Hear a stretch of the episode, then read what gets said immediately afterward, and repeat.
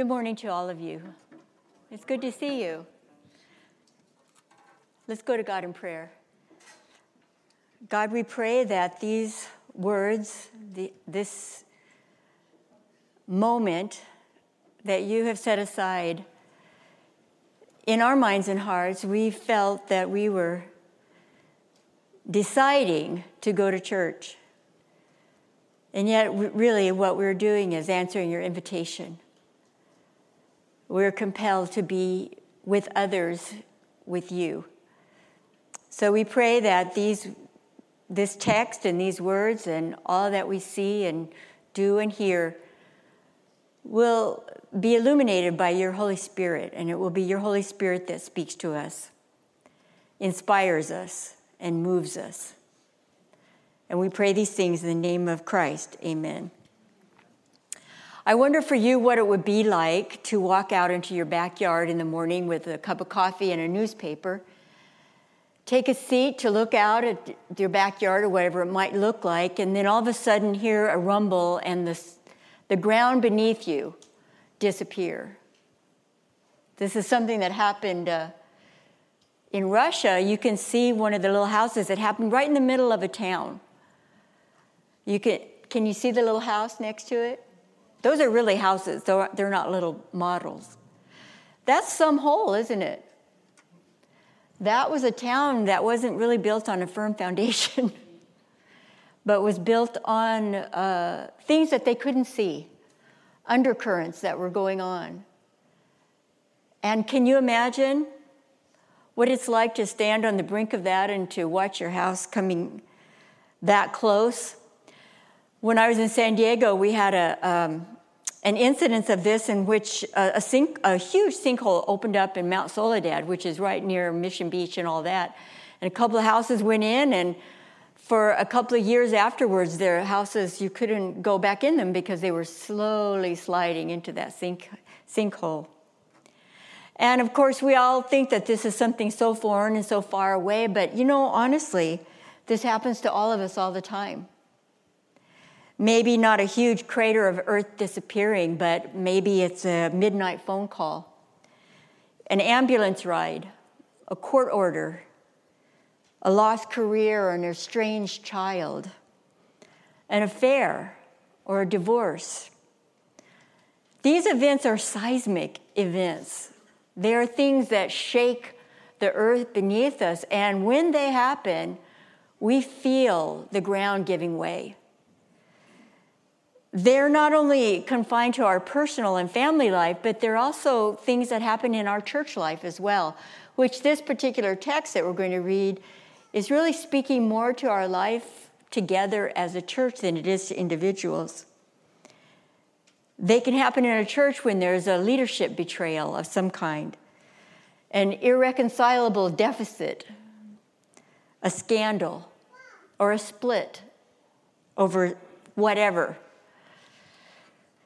and they're accompanied, each and every one of them, by a thunderous rumbling of the ground giving way beneath us, of all that we thought was firm and solid, gives way, and we can no longer count on it. Not only that, but it sucks in some very precious things, including life at times. Listen then to Matthew 7 24 through 27. Everyone then who hears these words of mine and acts on them will be like a wise man who built his house on rock. The rain fell, the floods came, and the winds blew and beat on that house, but it did not fall because it had been founded on rock. And everyone who hears these words of mine and does not act on them will be like a foolish man who built his house on sand. The rain fell and the floods came, and the winds blew and beat against that house, and it fell, and great was its fall. This is the word of the Lord. The one thing before we get into the, the uh, midst of the text that I want to point out to you is sometimes we don't read a text for what it really says.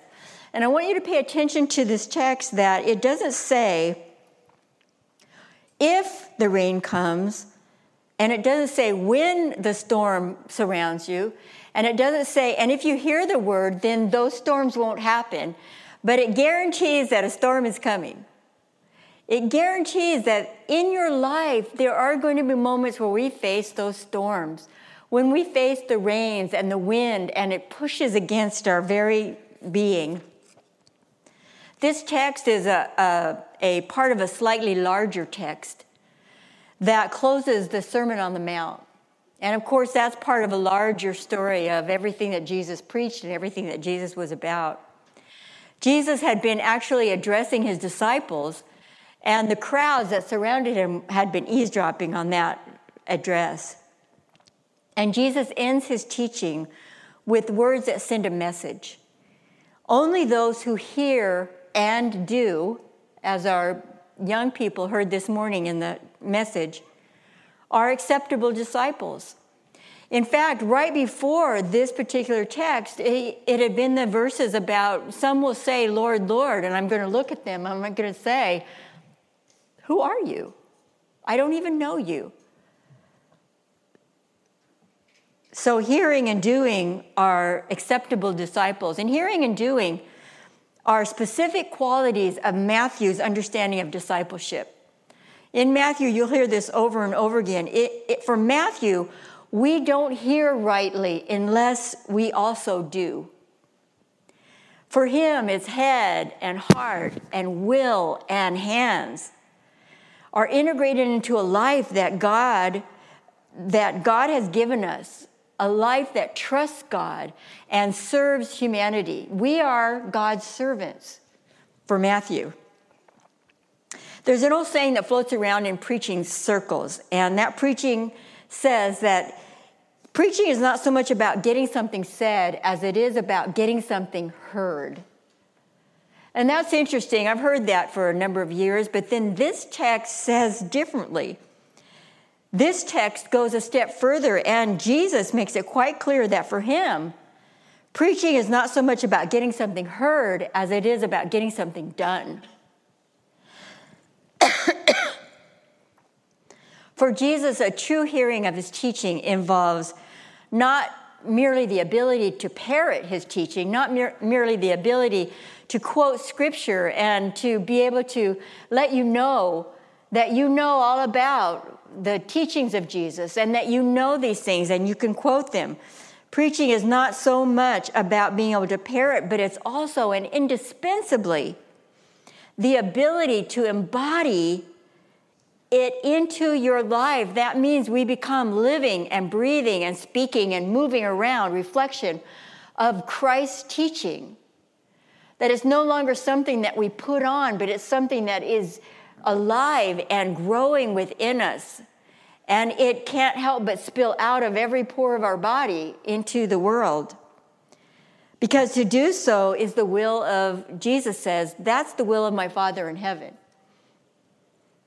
Jesus tells us in previous verses that even calling on the name of Jesus as Lord or performing, de- or performing deeds of power in Jesus in Jesus' names are themselves inadequate. So even if we were to demonstrate mighty things, even if our very word drew thousands of people to this, to this place, it would be inadequate.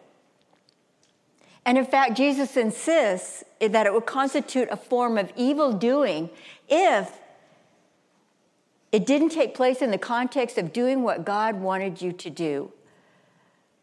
I mean, we can do great things with people, but if it's not what God wants you to do, even when the outcome is positive, if it's not what God wants you to do, then Jesus says that it's as though he has a deaf ear to that, to all those actions. So none of our orthodoxy or, or our piety or our pious practices or our understanding of doctrinal soundness or correctness, none of the great and wonderful things that we do to be good matters a single bit unless God's will be done within that. So, according to this passage, knowing Jesus means listening to Jesus And listening to Jesus means that both hearing his words means acting on them. And so living out God's will, a particular life of action, is how Jesus is actually and correctly known and interpreted and encountered and companioned and followed. It's when we live out Jesus that those things are known to other people. And it's not merely by thinking or talking in a particular way, but it's by acting and living in a particular way. Jesus is so much more demanding. Isn't it enough that we talk the talk? Must we also do it? Must we also embody it? Must we also believe it? Isn't it enough that we give a little bit away? Do we have to really give ourselves with it? Isn't it enough that we help sometimes? Must we always help? Jesus uses the image of two builders to make his point. And this is interesting because Jesus is a carpenter. So we assume that Jesus knows something about construction. He understands the construction business. And he understands that no one builds a house in bad weather. Too much heat or too much cold can really impede construction and it can hold it up. Construction happens on good weather days. I know that my kids are getting a new roof on their house, and I just went to see them. And um, they had their part of the roof stripped away, and the roofers left for the night. And my son-in-law came home and saw that, and texted them and say, "Should we be worried that there's openness in our living room that we didn't have before, and that there's 25% chance of rain?" And the person texted him back said, "Oh no, it's San Diego. It never rains." Guess what? It rained. Good builders know that foul weather is going to happen. That's the, that's the point of this. It's not just about if it happens, it's about when it happens. And living a life that is committed to Christ and living for Christ doesn't mean you're not going to have foul weather in your life. It doesn't mean you're not going to have struggles. It doesn't mean you're not going to have disappointments and impasses with other people. But what is your house going to be standing on when those things happen? That can make the difference of whether your house crumbles or whether your house stands solid. If the foundation ha- is going to be solid, it has to be deep and the house will be able to stand whatever happens. If it's on solid ground, ground that doesn't shift, doesn't cave way, doesn't become a sinkhole. If the foundation is shallow and it's on shifting ground, there's no way that the house is going to be, be able to remain intact. That's why houses fall down when we have earthquakes. No matter sometimes how strong or how retrofitted it is, it cannot withstand the shaping ground. New houses look very pretty. They, the home inspector comes and they can uncover some minor flaws that have taken place and they can tweak those and they can make them better and they're easily fixed. But the test of that house, the sturdiness, can't be tested until the storm comes. You just can't do it. Although the roof looks fine, there's no way of really knowing how sound it is until the rain comes. Although the windows look sturdy, there's no way of really figuring out if those windows are, are uh, measuring up to everything that was promised in the advertisement until the wind starts blowing. And it's the same thing that it is with the disciples. It's easy to learn the right words and engage in rituals and rites. It's easy for us to do all the things we're supposed to, to be all the things, to look like the, what we're supposed to look like, but it's truly tested when the storms come. Have you ever heard somebody say, I don't understand why this is happening? I'm a good person. Have you ever heard yourself say, I don't know why this is happening? I'm a Christian. I give to the church. I, I read my Bible. I do all these things as though there can be no storm any longer because, after all, that was our insurance policy. We're looking for an insurance policy instead of a solid rock to build our house. And the fact of the matter is, there is nothing that takes us out of life who are we unless we're engaged in life? And we can lean over into the arms of Jesus when when the storm blows. Jesus doesn't call us out of life, Jesus calls us deeper into life so that we can come alongside people whose houses are shattered and washing up in pieces onto the shore. Such is the life of a true disciple and of the community of faith. Jesus calls us into a life of being and doing where words and deeds are interwoven, where you can't separate them out. You can't look at a person saying, But you just said this and now you're doing this. I think one of the greatest things that we strive for, uh, let me back up. One of the things I strive for, I don't want to presume for you. You may be far ahead of me in this game. One of the things I strive for is for me not to be surprised from my outside to my inside.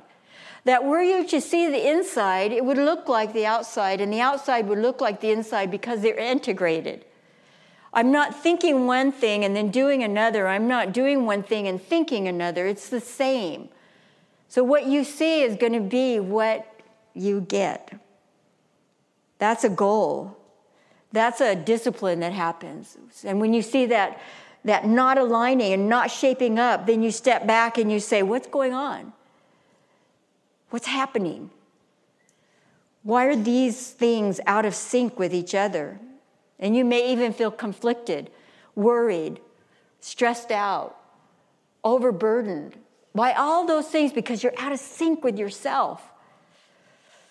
The life of the disciple, trust and service, springs from an understanding that life is a gift from God and that God sustains life. Life is a gift from God and then God sustains life. It's like getting a lifetime warranty on God's service. You're not going to get that from a whirlpool.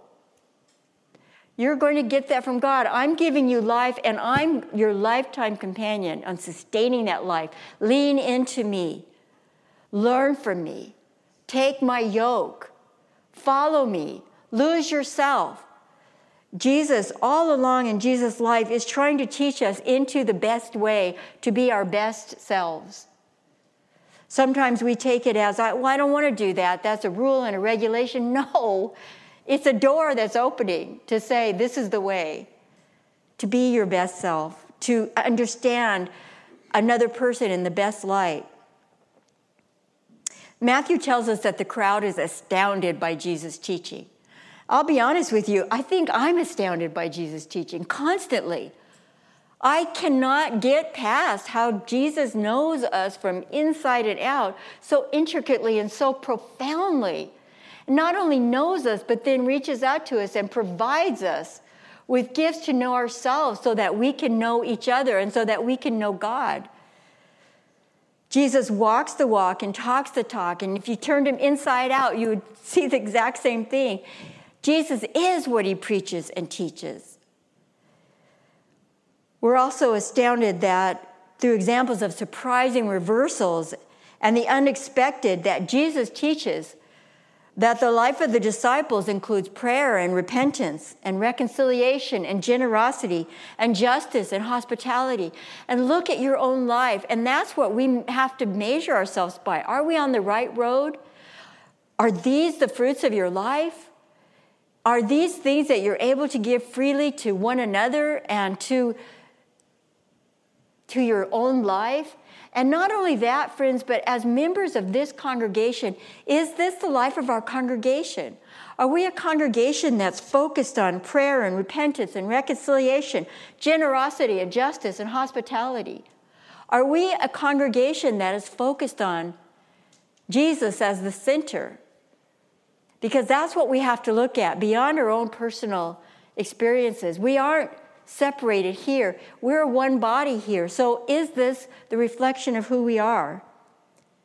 Is this impossible work? Absolutely. This is impossible work. It can't be done. It can't be done on our own. We can't do it on our own. And that's like the song, you know, I need you, I need you, I need you. I feel like what that song isn't about is somebody out there, we need you here. What we're saying is an affirmation we can't do this by ourselves. We need you. We need you. Is it hard work? Absolutely. It's the hardest work. being a part of the body of Christ is not easy. It's demanding. It demands of your time, it demands of your talent, it demands of your money, it demands everything because it's the body of Christ. And it's what we hope to do, it's what we're all about. Jesus shows us how disciples live. They live by keeping God at the center of everything, and everything comes out of that. Every marching order we get, every time we feel compelled to serve, coming from the heart of God, we look back into God, and God looks back into us. And doing what we do because we love one another, checking ourselves. This makes for a sure foundation. You see, being Christian is a deliberate choice. Now, God loving us and saving us isn't particularly our choice. God chose to do that. That's our Reformed faith tells us that. God chose us. God chose to die for us. God chose to save us. But we have a choice of being a Christian or not, of following Jesus. We have that choice. And that choice is intended to shape what we do in the world. We, there's no secular when it comes to being a Christian. You can walk into a room, and some would say it's a secular room because it looks like a Starbucks. But we can say it's not a secular room because Jesus is in this room. We flavor that coffee. We don't serve others for a reward that we get. We don't provide care and help to others so that we can have our 15 minutes of fame. We're content to work behind the scenes on behalf of others because we're grateful to God who loves us and cares for us and watches over us and has done all of these things so abundantly to us, through us, with us, through other people. We have been served and, and loved through other people. It's about what God is calling us to do, to be, and to do for God's realm. You know, living in God's realm is a, an incredible equalizer. All persons are invited to participate. There's plenty of room for all, regardless of your race, your color, your ethnicity, your sexuality, your ability, or your, your nationality. All disciples, ancient and contemporary, have the same expectation that they'll be integrated, hand and heart and head, focused on God the Creator. That's what we all hope for that words and deeds are important and they have the power to help or hurt. But in Matthew 7, words and deeds go hand in hand, they are not separated. For the disciple, words and deeds are part of a whole, and all of that whole always points towards God's actions. It's towards God's actions, not our actions, and it's towards our response of gratitude to God who creates us and nurtures us. And then Jesus comes along and Jesus challenges us. Jesus, who sets the standard, is Jesus who holds us accountable, is Jesus for life in the community and provides a foretaste of life in God's realm. It's sometimes I hear people laugh when I say, This is what the kingdom looks like. They look at each other and they go, Yikes. Or they look at the empty seats and they say, Where are my friends? Is there a party going on across the street that we don't know about? And we weren't invited? Where are the friends from your neighborhood? Where are, where are they? And it's not about going to church, it's about being a part of the kingdom of God. We're called to a life that is sustained by God's presence, by God's power and by God's protection in good weather, in bad weather, in any kind of weather, forevermore. But it's important, once again, I want to reiterate this it's important not to narrow and diminish this text down to a life coaching section or a Christian pep talk. That's not what this is. To build a life on loving your enemy, to build a life of non retaliation, and to build a life on returning good for evil will feel like a life lived in a hurricane. It's not a peaceful life. I'm convinced that's why Christ says, Peace I give you. That peace is not your sitting down and reflecting on your navel kind of life. It's like living in, a hurricane. It shakes, it moves, it whirls, it threatens, and yet we feel grounded and we feel, we feel tethered. That's the peace. But it's in a life of faith that the center will always hold because the universe is created and maintained and redeemed by the one that's speaking in this text, by Jesus. However uncertain the foundation feels, and storms in our life often feel so uncertain, and there are even storms that in which a person dies. But the house will stand. The, that house is the church, and there's no promise of individual safety or flourishing, but there is a promise that no matter what happens, the church is going to go on. That's the promise. So, tempted as we are to turn these passages maybe into promises for me instead of promises for us, the church is Noah's ark. It's tossed around helplessly, yet safe and dry, and smelly and rancorous all at the same time. And the only thing that makes it bearable on the inside, as is often said, is the storm that's outside. And then I leave you with this. That's a subtle way of letting you know I'm winding up. Dietrich Bonhoeffer has this to say, and it's so beautiful to me. I just let it sit in my heart and mind over and over again. He says, What if there now for us to say and do when the one word that had to be spoken has been spoken. And the one work of obedience that had to be offered to the Father has been offered. What is there for us to do? So, our call is to hear the words of Jesus and to act on them, not picking them selectively or choosing which ones to obey. Christ gives us his word on one condition that we understand that that we understand that Christ gives us his word because he has an exclusive attachment to us. It's exclusive. He doesn't share us with other gods. And sometimes this feels very costly to us. But I'm convinced beyond a shadow of a doubt that it's because it's because of grace that it's God's grace that calls us to follow Jesus. There is no life without Jesus. And we lose our life to find our life. And all the rest of Jesus' teachings that seem so contrary and upside down are part of this storm that blew into that upper room at Pentecost and empowered the people to finally hear one another and not only hear one another, but then do what they needed to do. Thanks be to God. Let's go to God in prayer. We thank you, God, for everything. There's nothing that we can't thank you for. And God, we pray that it, from time to time, in a moment, in a day, all the gauze will be blown away and we will see clearly, even for a breath or a moment, that there is nothing more important and nothing larger than being a part of your story. There is nothing that presses us so deeply than to stand on solid ground and build our house. We pray all of these things in the wonderful name of Jesus. Amen.